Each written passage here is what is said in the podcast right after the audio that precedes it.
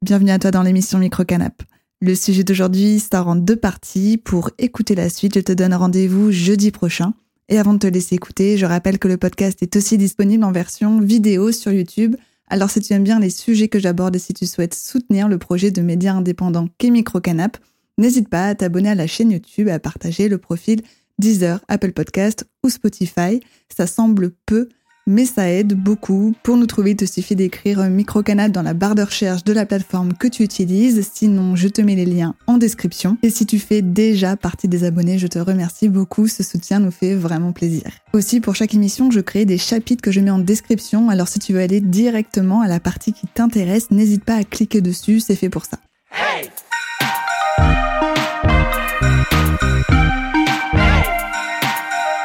Microcanap Face à la baisse des revenus, face à la multiplication des normes et face à la concurrence déloyale, les agriculteurs et paysans français expriment leur mécontentement depuis l'automne 2023. Ils se sont d'abord exprimés en retournant les panneaux de signalétique des communes. C'est un mouvement pacifique parti du Tarn en région Occitanie qui s'est répandu partout dans l'Hexagone. Ces panneaux de signalétique à l'envers, c'est une façon de dire on marche sur la tête. Et puis le ton s'est durci en janvier avec le blocage d'autoroutes ou encore du marché de Ringis en Ile-de-France et avec des rassemblements devant des administrations ou sur des ronds-points. Cette grogne s'est étendue à toute l'Europe et, euh, et c'est ce qui a conduit le Premier ministre euh, Gabriel Attal à présenter des mesures lors de trois conférences de presse l'une fin janvier, la seconde début février et la troisième le mercredi 21 février. Alors pourquoi les agriculteurs et paysans français sont en colère? Eh bien, cette colère, elle résulte d'un mélange complexe de politique, de mesures et de réduction de financement. C'est pourquoi, pour éclaircir tout ça, pour comprendre la colère du secteur agricole et pour que l'on saisisse en quoi nous aussi, en tant que consommateurs et en tant que Français, Françaises, nous sommes concernés et touchés, eh bien, j'ai décidé d'interviewer euh, Pierre Jean-Clair. Donc, vous êtes le porte-parole de la Confédération paysanne de la Vienne. La Vienne, c'est en région Nouvelle-Aquitaine. Pouvez-vous m'en dire plus euh, sur votre exploitation? Moi, je suis installé, associé avec ma femme Marie, euh, dans le sud de la Vienne, à Lussac-les-Châteaux. Voilà, on est éleveur. On a différents moyens troupeaux de vaches laitières, vaches allaitantes, moutons et volailles. Et on a une spécificité, c'est que ça fait une trentaine d'années, ou même un peu plus, grosse trentaine d'années qu'on est en agriculture biologique. Et ça fait 40 ans qu'on fait de la vente directe. Alors, c'est, il y avait des gens qui ont commencé avant nous, mais voilà, on a pris la suite en fin de compte. Qu'est-ce que ça veut dire vente directe pour les personnes qui nous écoutent ou nous regardent? On vend euh, la totalité de notre production, soit à des consommateurs directement chez nous, soit euh, dans des magasins de type grande surface, moyenne surface, magasins de producteurs, magasins spécialisés. Euh, restauration hors domicile, école, euh, groupement de consommateurs. Donc là, c'est de la vente avec un intermédiaire. Et j'ai aussi invité euh, François euh, Turpot. Donc vous êtes le président de la coordination rurale de la Vienne. Pouvez-vous m'en dire plus, vous aussi, sur votre exploitation? Alors moi, je suis installé à côté de Neuville, sur la commune de Chabornay, en viticulture bio, céréales conventionnelles et légumes de plein champ. Je fais des échalions en conventionnel. Alors, échalions, c'est des échalotes euh, plus longues, c'est ça? Les grosses échalotes, ça fait partie de la famille de l'oignon. Donc, euh, c'est semé comme, euh, comme un oignon et du coup, j'en fais, c'est historique, on en a toujours fait sur l'exploitation.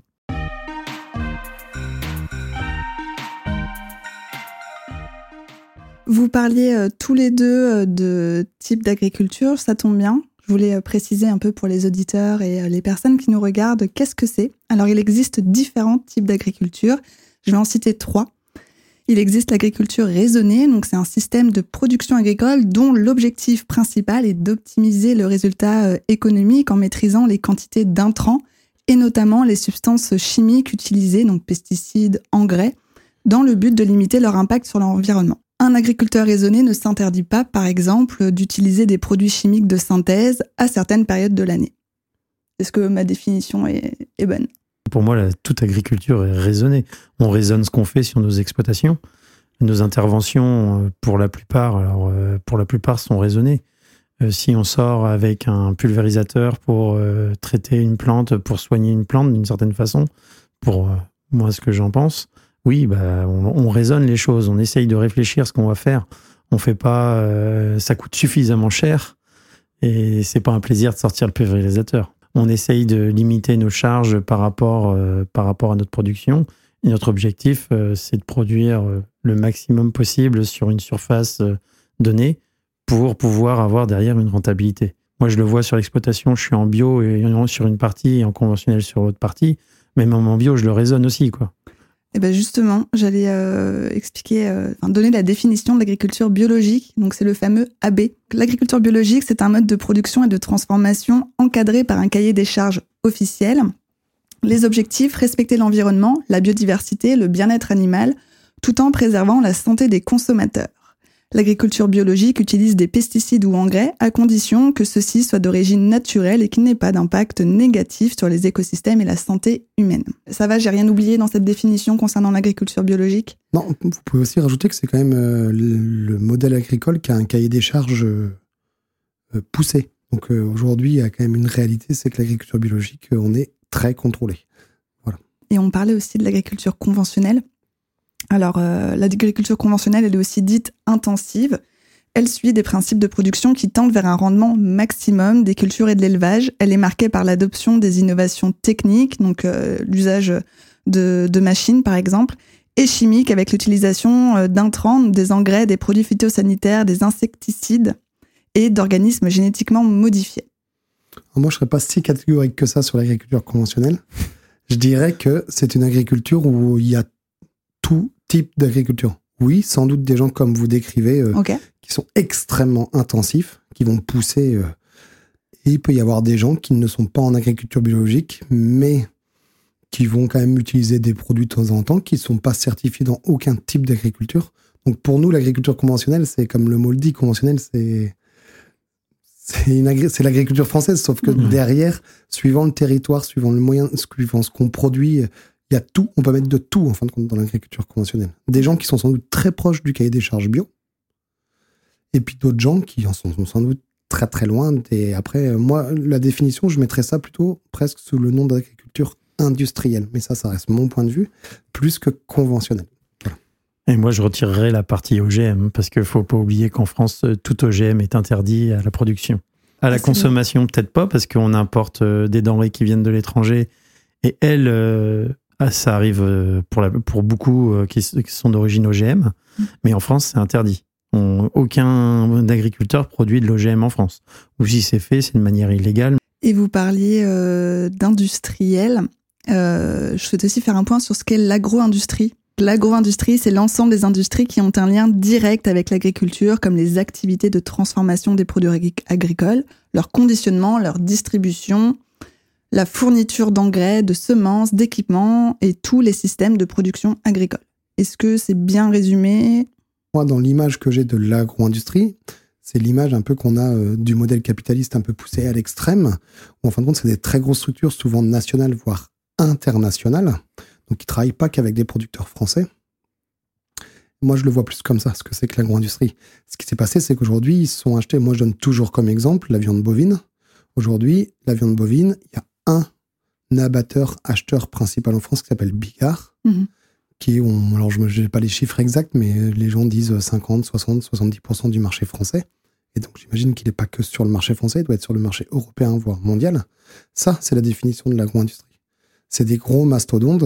Donc après, euh, on peut euh, imaginer que derrière ces très grosses structures, mais on a eu ça pas que dans le monde agricole, j'imagine que euh, dans l'industriel mondialisé, Mhm. Après, voilà, le but, c'est que ça rentre. Et donc, après, on a moins d'état d'âme. Je veux dire, si demain, euh, je sais pas les, les, travailleurs français qui coûtent trop cher pour euh, fabriquer des vêtements, bah, on se pose pas de questions. On va les faire fabriquer ailleurs. Et donc, l'agro-industrie, c'est la même chose. Si demain, la viande bovine coûte trop cher, et ben, on se posera pas de questions on arrêtera d'en acheter en France et on ira l'acheter ailleurs, va aller moins cher pour qu'on puisse avoir toujours des marges très satisfaisantes. Bah, ce qui se fait d'ailleurs actuellement. Hein. C'est ce qui se fait actuellement. Voilà, Pour nous, c'est ça. Pour moi, et François, euh, je sais pas si je Bah, je pense que je suis à peu près d'accord avec toi sur ce coup-là. Euh, suivant comment les produits sont traités, comment après derrière le circuit de commercialisation est fait, et euh, quelqu'un qui veut travailler, qui veut continuer à travailler, qui veut valoriser ses producteurs qui lui livrent, moi, pour moi, ces gens-là, il n'y a aucun souci. Moi, ce qui me pose problème, c'est comme tu viens de le dire tout à l'heure, Birgent, c'est ben, c'est les gros industriels qui en ont, entre guillemets, rien à faire de la provenance du produit. Mm. Leur seul intérêt, c'est de faire du profit Et, et derrière, la provenance, bah, s'ils peuvent mettre un drapeau français dessus, c'est juste parce que c'est transformé en France, ça leur pose pas de problème. Alors que c'est quand même quand on met un drapeau français sur un produit, faut que ce qu'il y a dans le produit soit d'origine française. Soit d'origine française. Donc voilà, il y a un moment donné, il y a de l'éthique, il manque un peu d'éthique dans, tout, dans tous ces milieux-là.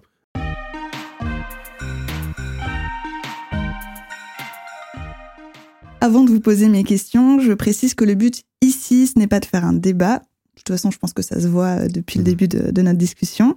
C'est simplement en fait de favoriser la compréhension par toutes et tous d'un sujet complexe, parce que l'agriculture, elle est en lien avec différents secteurs comme l'énergie, l'environnement, et tous ces sujets sont pas simples du tout, et c'est pas noir ou blanc, c'est gris. Il faut nuancer et bien comprendre que si c'était si simple, eh bien, nous aurions plus de recul et aussi plus de solutions et nous ne serions pas là aujourd'hui à discuter de, ce sujet. L'un et l'autre, vous pratiquez quel type d'agriculture, vu qu'on vient déjà de bien en réexpliquer euh, les concepts? Moi, je suis en agriculture biologique, certifié sur la totalité de ma ferme et en vente directe. Moi, je suis en partie en agriculture biologique, juste sur ma vigne, et le reste de l'exploitation est en agriculture raisonnée, parce que moi, je raisonne ce que je fais sur mon exploitation. La question vaut pour vous deux. Euh, à quoi sont destinées euh, vos récoltes? Et est-ce qu'elles sont, euh, est-ce qu'elles peuvent être destinées à être, euh, je sais pas si ça se dit d'ailleurs, être destinées à être transformées? Ah bah, Ouais, bah, c'est notre cas à tous les deux. En fait, quand, moi, tout ce que je produis, je le transforme sur ma ferme. C'est-à-dire? bah, Je produis du lait, c'est transformé dans une, dans une gamme de produits laitiers, et après que je vends, je produis de la viande d'agneau, c'est abattu à un abattoir à côté de chez moi, c'est transformé chez moi sous différentes formes, c'est vendu. La même chose pour les volailles. Voilà. Moi, mon raisin, je le je vends mon raisin à un négociant qui est un voisin qui est aussi viticulteur et qui me rachète mon raisin et lui il le transforme pour faire du vin, pour, euh, pour le vendre à l'export dans le monde entier. Euh, voilà. Donc ça c'est la partie vigne. Mais après euh, je fais aussi des légumes, donc les échalions. On est un groupe de producteurs, d'une dizaine de producteurs, avec une unité de stockage, conditionnement, et après ça part dans les différents différents circuits, à des GMS, ça part. Euh, des GMS C'est grandes et moyennes euh, surfaces. Voilà. Mais ça part aussi vers des mines, type euh, les mines de Rungis, les marchés de Rungis. Ça part un peu partout en France, dans le sud de la France, dans le nord, à l'étranger. on en vend jusqu'aux États-Unis, mais on reste une petite structure. Et après, bah, certaines des moments, c'est transformé aussi. Nous, on arrive quand ça part, que ça arrive au groupement de, producteurs, euh, on, met en, on met en packaging, donc on met on en sache. C'est quasiment prêt à partir, c'est quasiment prêt à consommer.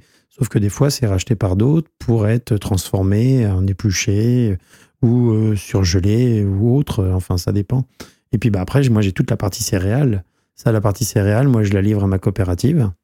Et après, ma coopérative, soit fait de l'huile avec le colza, soit après, le blé, il est vendu à des minoteries, où ils transforment le blé en farine. Et après, c'est revendu au boulanger ou c'est revendu euh, à d'autres industriels qui fabriquent euh, des choses à base de, à base de farine. Quoi.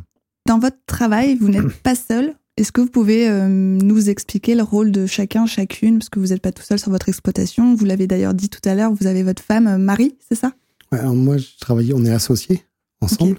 On a aussi six personnes qui travaillent avec nous, qui ne sont pas associées avec nous, qui sont salariés, qui travaillent pour nous des gens qui travaillent sur la partie transformation de produits laitiers, des gens qui, travaillent sur la partie transformation de viande, d'autres gens qui travaillent sur la livraison. Notre ferme, elle est comme ça. Après, il y a beaucoup de paysans qui travaillent tout seuls. Ils sont tout seuls parce qu'on va pas non plus parler que de nous. On représente des syndicats, on représente d'autres trucs, mais il y a des gens qui sont, voilà, euh, suivant les tailles des fermes, suivant ce qu'on fait, il peut y avoir des très grosses structures euh, en céréales pures où les gens, ils ont besoin d'être que un ou deux. Il peut y avoir des, souvent en élevage, bah, maintenant, aujourd'hui, il y a beaucoup de structures familiales. Je pense quand même ce qu'il faut retenir, c'est que l'agriculture française, c'est. Euh, et là, on est tous les deux de la Vienne, mais euh, sur la France entière, c'est juste extrêmement diversifié sur euh, comment on élève nos animaux et comment on travaille sur nos fermes. Et on peut pas mettre derrière chaque paysan un modèle équivalent. Non, mais non. chaque, chaque exploitation a un modèle. Hein. Ouais, voilà, c'est ça. Voilà. Ben moi, sur ma ferme, j'ai deux salariés à temps complet, donc eux, ils bossent surtout sur les vignes. Mais après, on, je travaille aussi avec d'autres collègues. On, est, on mutualise du matériel, on a des CUMA, donc on ne peut pas toujours avoir tout le matériel qui est à nous, et on mutualise, et il y a certaines périodes qu'on arrive sur des récoltes où on travaille, peu, on travaille tous ensemble. Donc euh, moi, je suis chef d'exploitation, je suis tout seul, mais, euh, mais en tout cas, c'est un travail en, du travail en collectif. Mmh. J'ai des voisins avec qui je suis en contact euh, permanent et on travaille ensemble, on s'entraide et on, on se pose des questions sur des techniques à mettre en place sur nos exploitations, sur nos cultures.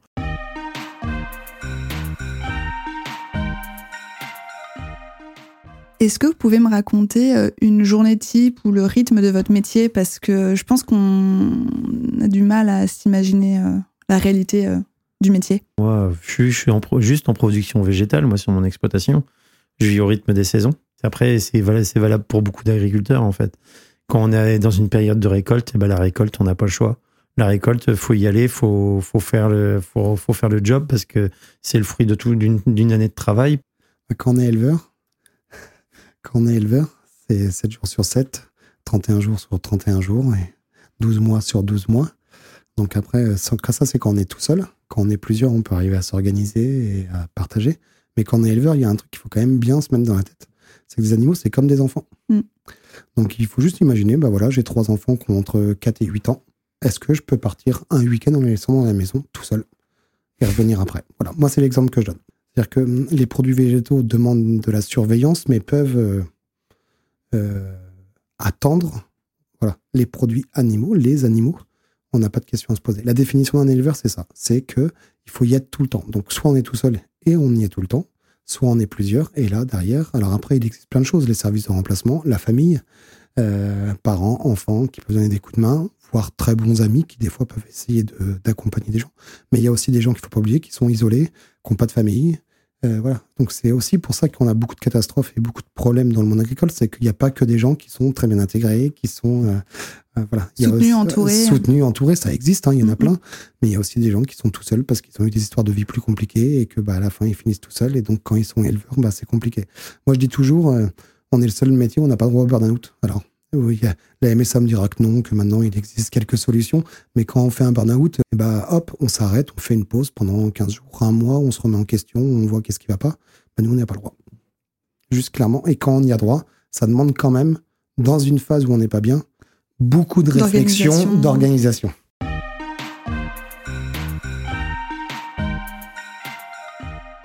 Le poids de la paperasse, c'est ce qui est ressorti des témoignages ces dernières semaines. Euh, mais cette paperasse, elle est destinée à quoi? On ne doit pas être le seul corps de métier en France qui se plaint d'une. De la paperasse. de paperasse. J'imagine que. Euh, il y a certains chefs des pompiers qui doivent se dire bah, je vais plus jamais sur le terrain parce que mon boulot c'est juste de faire de la paperasse parce qu'il faut faire donc c'est pas qu'une problématique agricole la problématique du monde agricole c'est qu'on souvent on fait plein de métiers donc, en fin de compte, il faut imaginer qu'on a autant de paperasse par euh, chaque euh, secteur. de métier qu'on fait. Mm-hmm. Euh, l'exemple de François, mais le mien, c'est la même chose. Il fait des céréales, de la vigne et, des échalions, bah, donc il multiplie la paperasse par trois. Un exemple concret, j'utilise de la vanille pour mettre dans mes yaourts, c'est sur une base alcool, bah, il faut prendre le temps d'aller aux douanes pour demander un papier. Je, peux vous en trouver des, oh, bah, centaines d'exemples. Alors après, toujours pareil, moi j'en reviens toujours. Aujourd'hui, nous on est une structure, on a de l'expérience, on est nombreux. Donc, euh, euh, parce qu'il faut être à jour dans la paperasse. Quand on est à jour, en fin de compte, moi, je trouve que c'est pas insurmontable. La problématique, c'est de se faire dépasser parce qu'on est, on a un métier qui est saisonné.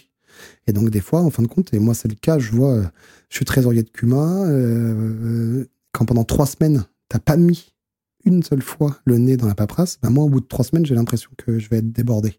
Mais il y a des gens, il faut imaginer que parce que c'est leur caractère, parce qu'ils sont tout seuls, parce qu'ils sont débordés, parce qu'ils ont une situation familiale ou professionnelle qui est un peu compliquée, ils s'y mettent jamais. Donc en fin de compte, le jour où tu es dépassé, tu peux plus jamais t'y remettre. Mm, mm. Et la problématique, c'est pas que la paperasse, c'est comment derrière l'administration gère les gens qui sont un petit peu en retard ou qui sont pas toujours dans les clous. C'est-à-dire que derrière, on demanderait à l'administration d'être humaine et empathique. Alors oui, il existe des gens au sein de l'administration. On a tous des cas de gens qui sont sans doute plus humains, mais c'est pas le cas de tout le monde. Il y en a qui sont des vraies machines. Ce qu'il faut voir aussi, c'est que nous, on a beaucoup de papiers. On a un métier qui est lié au temps, au vivant, et on a beaucoup de papiers qui sont de la théorie pure. Sauf qu'en fin de compte, nous, entre la théorie et la pratique, c'est un peu compliqué. Je veux dire, un charpentier, la théorie, elle n'est pas compliquée. Hein, euh, même si des fois, il doit avoir des contre-exemples. Mais un électricien, c'est pareil, je dois faire un tableau. Nous, en fin de compte, euh, on n'a pas le droit de semer avant telle date, on n'a pas le droit de semer après telle date. Bah oui, mais quand il a plus tout le temps, on fait comment? Mm, mm. Et des exemples comme ça, je veux dire, on en a. Ah bah, Il y en a plein. Des fois, c'est un est presque ubesque. Euh, Il y a des situations euh, qui- avec des règles qui sont mises pour euh, toute la France, alors que bah, chaque région de France est différente. Le climat est différent dans chaque région. Et euh, bah, sauf que c'est c'est hyper difficile à mettre en place. Et du coup, c'est pris injustement par l'agriculteur qui euh, se retrouve euh, à avoir derrière un contrôle, parce qu'on est quand même une profession qui est, qui est énormément contrôlée. On a beaucoup d'organismes autour de nous qui peuvent nous faire des contrôles. Euh, tout, ce qui est, tout ça, c'est quand même pas simple à suivre. Si euh, on rajoute qu'un agriculteur tout seul qui a pas pas de salarié, qui a rien, on va dire que bon, il a quand même des choses à respecter, mais derrière, c'est quand même lourd à supporter. Et puis, bah, celui qui a du personnel et puis qui fait de la transformation et qui fait euh, différentes choses, alors là, il peut avoir des contrôles à tout va. C'est voilà, c'est il y a y quand même une pression psychologique qui est pour, qui est posée sur l'agriculteur à ce niveau-là, quoi.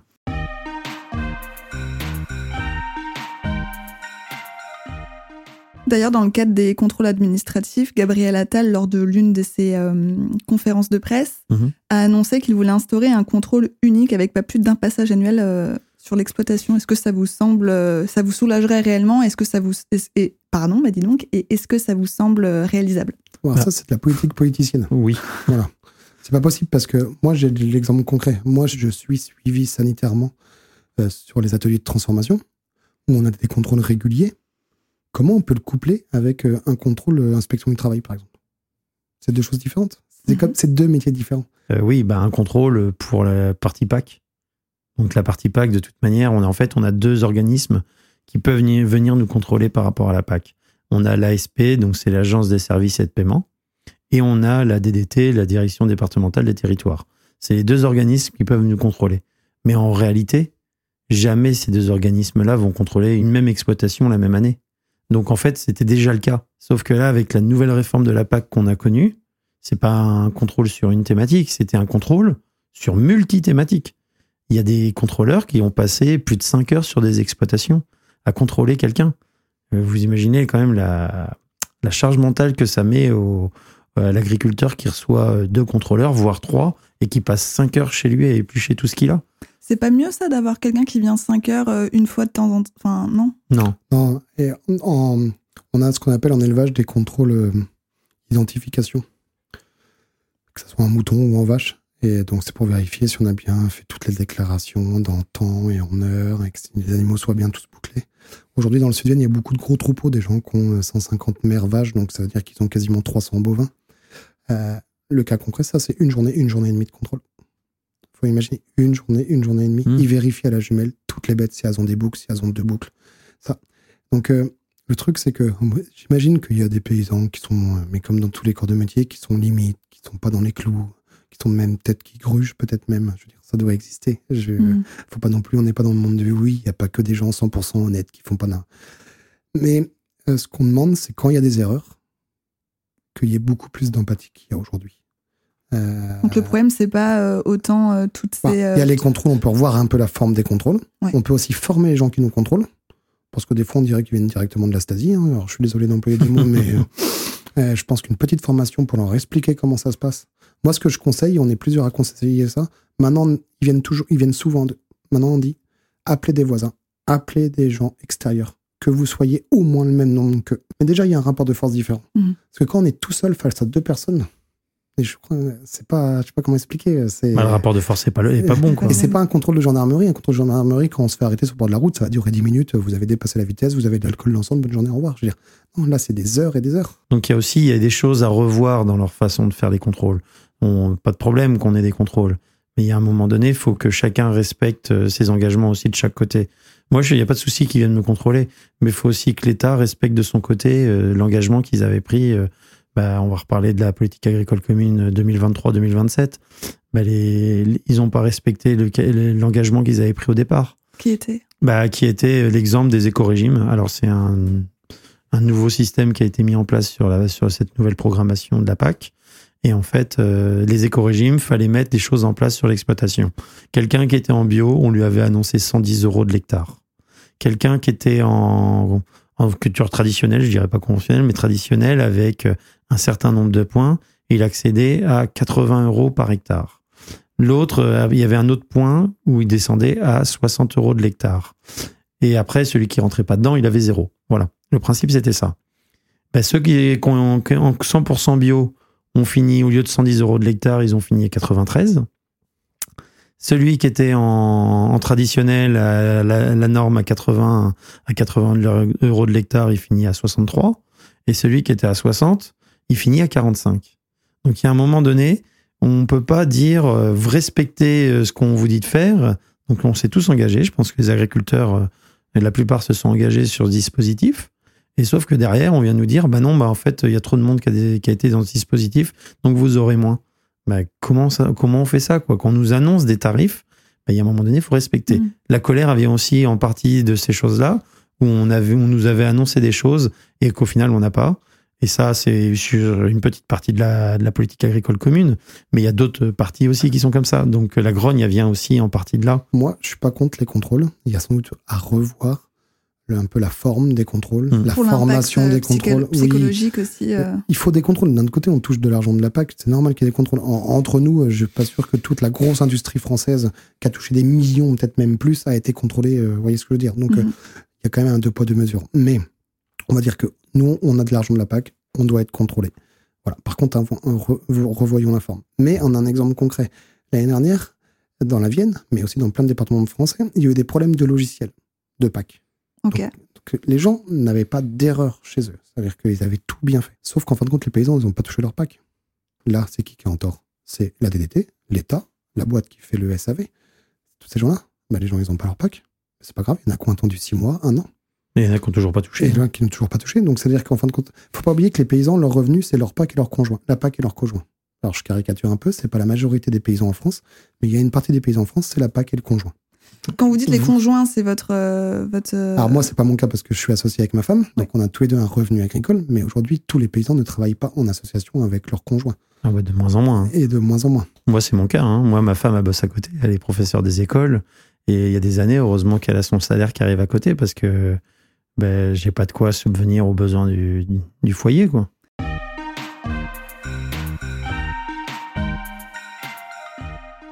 Comment vous vous rémunérez comment on se rémunère euh, On essaye de, travailler, de produire pour pouvoir euh, euh, avoir à faire un chiffre d'affaires qui est plus important que nos charges. Donc pour pouvoir payer toutes nos charges qu'on a à payer. Et puis bah, nous, on se rémunère sur ce qui reste derrière. Et en enlevant après aussi la partie imposition, en enlevant la MSA. Et après, nous, on prend le reste. En fait, grosso modo, on prend le reste. Mais il y a des années où bah, ça suffit même pas, quoi.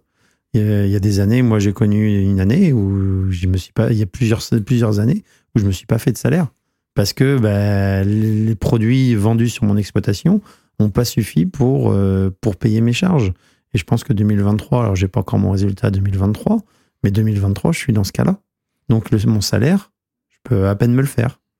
Je m'en suis fait une partie, une partie, toute une partie de l'année où je me suis pas fait de, de salaire parce que je, ça passe pas je paye des, des, charges sociales par rapport aux résultats de mon entreprise. Mais si mon entreprise ne fait pas de résultats, il faut quand même que je paye des charges sociales. Donc euh, c'est quand même hyper complexe. Et, euh, et puis bah, on fait suivant la trésorerie de l'exploitation.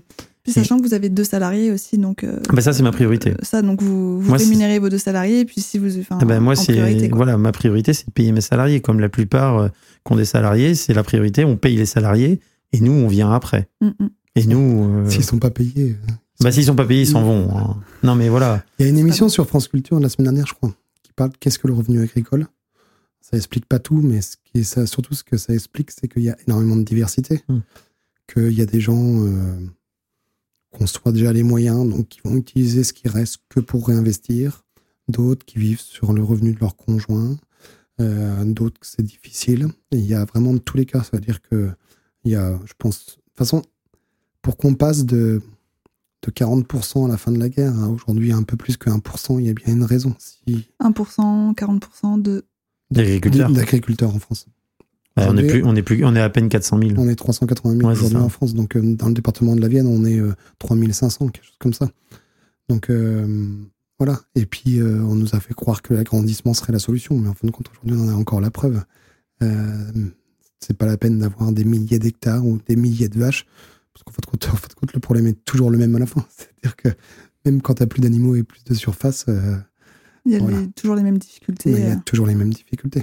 Mais on est des gens qui sommes à notre compte. Ça, il faut pas l'oublier. Donc, il n'y a que les gens qui vont être à leur compte qui vont bien comprendre comment on fait pour se faire un salaire. Et vos, salaires, ils fluctuent. Et si vous, si vous avez un salaire, ils fluctuent en fonction euh, des. Euh, de quoi? Exactement. Enfin, comment concrètement, comment me l'expliquer à moi, par bah exemple bah, Juste simplement, il y a un truc qu'il faudrait que les gens y comprennent. On travaille avec le temps. Exemple concret. Moi, je suis éleveur. Cette année, je fais 500 bottes de foin parce que le temps était là. Alors, on n'a pas eu d'herbe de l'année, mais on a eu juste une période qui est au mois de mai si le mois de mai, euh, il fait ce qu'il faut euh, au niveau pluie et ce qu'il faut au niveau euh, température, on peut faire du foin. D'accord? C'est le mois de mai qui fait le foin d'une année. D'accord? Donc cette année, j'en ai fait en volume. Donc j'ai pas eu besoin d'acheter du foin. Alors là, je vous donne juste un tout petit exemple parmi plein d'autres. Mm. L'année dernière, même année, hein, même surface, même nombre d'animaux, même matériel, je fais 150 bottes de foin. Et il m'en faut 400. Donc cette année, j'en ai 100 qui me restent. Mais l'année dernière, j'ai dû en acheter 250. Donc déjà, c'est-à-dire qu'en gros, il y a une partie des éleveurs, bah, quand il leur manque de la nourriture, il faut qu'ils l'achètent parce qu'on a souvent de la chance. C'est pas le cas sur toutes les régions françaises en même temps, ou c'est pas le cas même des fois dans un même département. On peut avoir euh, en sécheresse dans le sud et pas dans le nord, ou inversement. Euh, ou alors on peut avoir la chance de trouver quelqu'un qui arrête et qui avait du stock, et voilà. Mais en tout cas, cet argent-là, on va l'acheter. Donc, vous voyez, ça, c'est notre métier, et ça, ils le disent, ils le redisent, et je pense qu'il faut vraiment que la population, on travaille du vivant. Demain, la MHE, vous avez entendu parler de la MHE. Les gens, ils sont tranquilles, ils sont éleveurs, tout se passe bien puis il y a une maladie que je ne sais pas d'où elle arrive, et puis ça pose des problèmes. Mm. Donc oui, c'est la société, c'est l'État qui doit nous soutenir dans des cas comme ça. Mais ce que je veux, c'est vivre de mon métier. Toucher des aides à la fin de l'année, c'est pas c'est pas un but parce que la plupart du temps, chez un agriculteur, ce qui va toucher de la PAC pour euh, la pour une bonne partie, c'est ce qui va correspondre à peu près à ce qui va réussir à se verser. Sauf qu'il y a des, beaucoup d'exploitations qui touchent énormément de PAC, mais qui leur suffit pas en fait. Pour se payer eux-mêmes. Donc on est dans un, dans un système qui est à bout de souffle. On n'est pas rémunéré comme on devrait être rémunéré sur nos produits. Nos produits sont pas suffisamment valorisés. Et voilà, on peut pas travailler avec euh, en vendant au cours mondial et respecter les normes françaises, les charges sociales françaises, tout ce qu'on nous demande de respecter. Il y a un moment donné, c'est plus possible. On peut plus continuer à travailler comme ça. Soit on régule le marché et on dit bah voilà, le producteur, ça lui coûte tant à produire. Ben, il faut que sa, sa production soit moins vendue à ce prix-là. Il y a des choses il qu'il va falloir revoir parce qu'en fait, euh, faire du se payer, on, ben, il y a beaucoup n'y arrivent plus. Pour certains, c'est des cycles mensuels, pour, surtout pour les éleveurs, parce que ceux qui font du lait, c'est tous les tous les mois qui vendent du lait, donc euh, les rentrées d'argent sont perpétuelles. Mais bon, faut pouvoir tout boucler, payer l'aliment, payer le, le, mhm. carburant, tout. Et euh, sauf que pour d'autres, c'est annuel. Moi, pour, je suis en production végétale, c'est annuel. C'est euh, si ma récolte est bien ramassée et, j'ai une belle récolte, je suis pas, je suis pas, j'ai pas, j'ai pas la garantie de pouvoir vivre correctement de ma récolte. La preuve en était en 2023. J'ai fait des rendements, on va dire, euh, corrects sur mon exploitation. Sauf que je me retrouve euh, que le prix, c'est pas moi qui l'ai décidé en fait, mon prix de vente. Ben, c'est le cours mondial. Donc le cours mondial, a décidé de mon prix de vente. Sauf que moi, pour tout ce qui est matière première, je l'ai acheté. Ben pareil, au cours mondial. Donc si le cours mondial il fluctue énormément, eh ben on s'est retrouvé là en 2023 avec un effet ciseau, mais ça ça va ça va loin. Hein. Moi je pense que alors à vue de nez il me manque 50 000 euros pour finir l'année. 50 000 euros c'est pas ce que je me verse à moi. Hein. Je me verse nettement moins que ça et bah du coup euh, des salaires j'ai pas pu m'en faire une grande partie de l'année.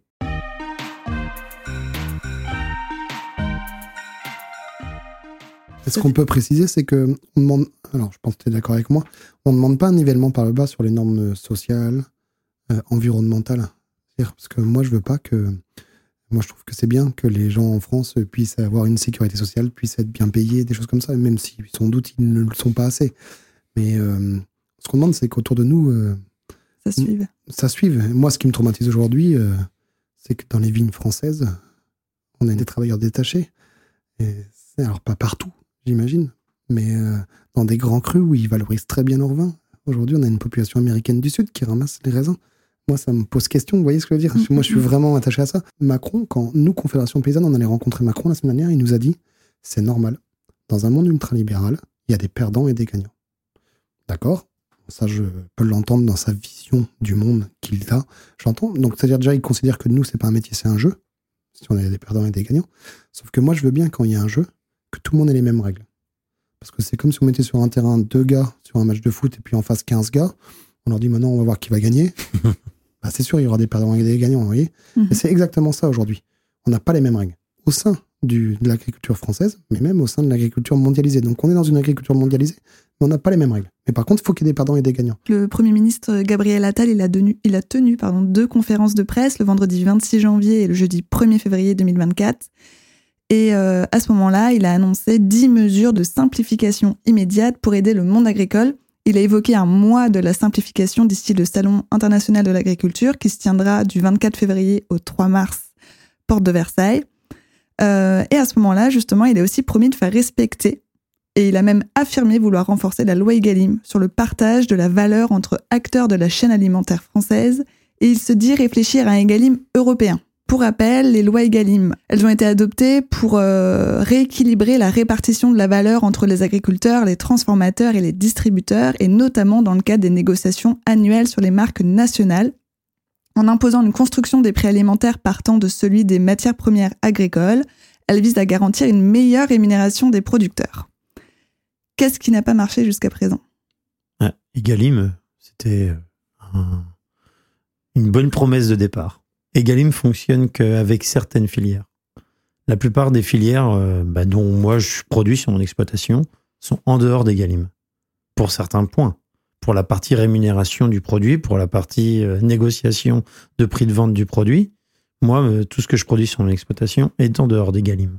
Ce qui est dans Egalim, il y a le lait, qui est quand même le lait, la viande, qui est quand même, c'est des produits qui sont dans Egalim. Mais tout ce qui est légumes, par exemple, je vais vous donner l'exemple du légume. Moi, je fais des échalions sur mon exploitation. C'est en dehors de Galim. On entend certains nous dire que Ringis est le bon élève pour acheter les produits. Bah, c'est faux. Ringis, tout ce qu'ils veulent, les acheteurs à Ringis, c'est de payer le moins cher possible pour revendre le plus cher possible. Pour eux, faire une marge. Sauf qu'ils en ont rien à faire de savoir combien ça a coûté au producteur, combien euh, le producteur euh, va devoir euh, mettre euh, perdre pour pouvoir euh, eux vendre leurs produits le plus cher possible et faire le maximum de marge. Moi, mes échalions, pour moi, faut qu'ils partent de la station à Mirbeau, faut que ça parte à 60 centimes, entre 60 et 70 centimes du kilo. Sauf que bah, eux, ce qu'ils veulent, c'est payer 40 centimes ou 50 centimes. Il y a un moment donné, faut, faut absolument que le producteur rentre dans ses coûts de, de production. Si le producteur rentre pas dans ses coûts de production, ça marche pas. Donc à la base, c'était un beau principe.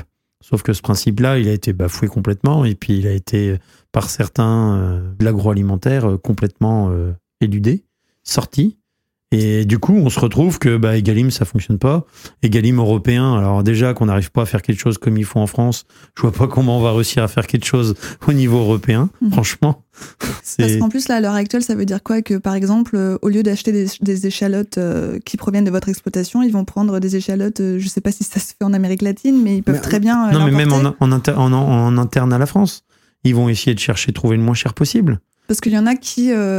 Il y a des, ex- des exploitants qui vont essayer, qui vont vendre euh, Parce en qu'il y dessous en de a- leur prix de. Parce qu'il y en a d'autres qui vont faire d'autres produits et qui vont diversifier leur production et qui vont se dire bah c'est pas grave, je sacrifie celle-là pour pouvoir euh, vendre l'autre correctement et ils vont ils vont se rattraper comme ça. Mm. Sauf que c'est pas comme ça que ça doit marcher. On a un coût de production, nos coûts de production doivent être respectés et puis on doit pas se tirer dans les pattes les uns les autres. C'est un peu ce qui se passe en ce moment, par exemple sur le légume. Le légume c'est une catastrophe. Euh, J'ai un voisin qui faisait qui faisait des courgettes, il les faisait en bio. Ces courgettes, il, est, arrête maintenant. Il est obligé d'arrêter parce que ça marche pas. Parce qu'au moment où bah oui, bah la courgette en plein mois de juillet euh, produit, et ben les cours s'effondrent. Et puis bah lui, bah, ça lui coûte trop cher de pouvoir euh, de pouvoir les ramasser. Il, ça lui rapporte pas assez pour payer son personnel qui va mettre en place pour ramasser. Bah, il arrête. J'ai un exemple concret, qui est un autre exemple, je se rejoint complètement avec François dessus, c'est la viande de mouton. Ça fait 45 ans qu'elle est importée en France. Pas, major, pas à 100%, mais qu'il y en a une partie d'importée. En sachant qu'il y a deux, trois régions en France euh, où vraiment il y avait une production. hein. Moi, je viens du sud, du Mont-Morionais, ce qu'on appelle le Mont-Morionais, donc c'est le, le Haut-Limousin, le Confolanais, le Nord-Charente et le Sud-Vienne.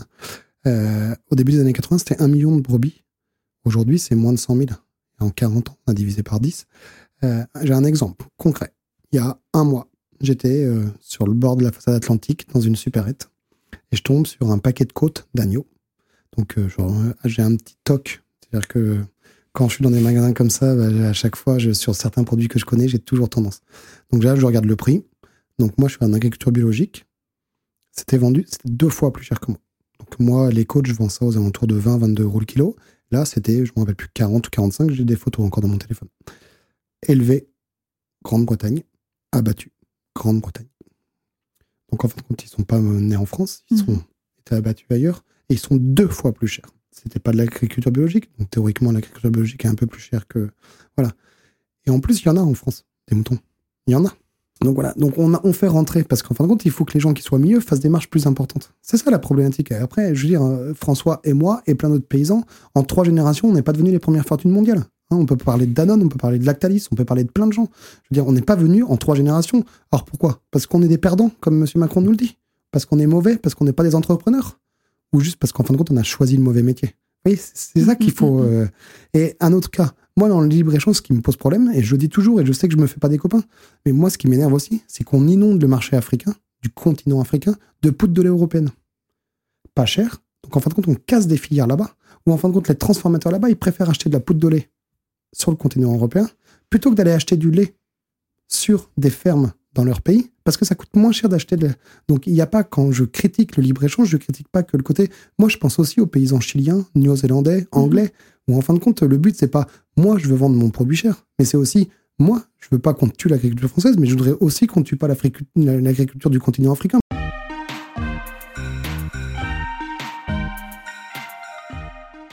Te remercie d'avoir écouté l'émission d'aujourd'hui. Comme je te l'ai dit au début de cette émission, le sujet d'aujourd'hui sort en deux parties. Alors pour écouter la suite, rendez-vous jeudi prochain sur toutes les plateformes de streaming. D'ici là, si ce n'est pas déjà fait, n'hésite pas à t'abonner à notre chaîne YouTube et à aller suivre Microcanap sur Instagram et TikTok. Microcanap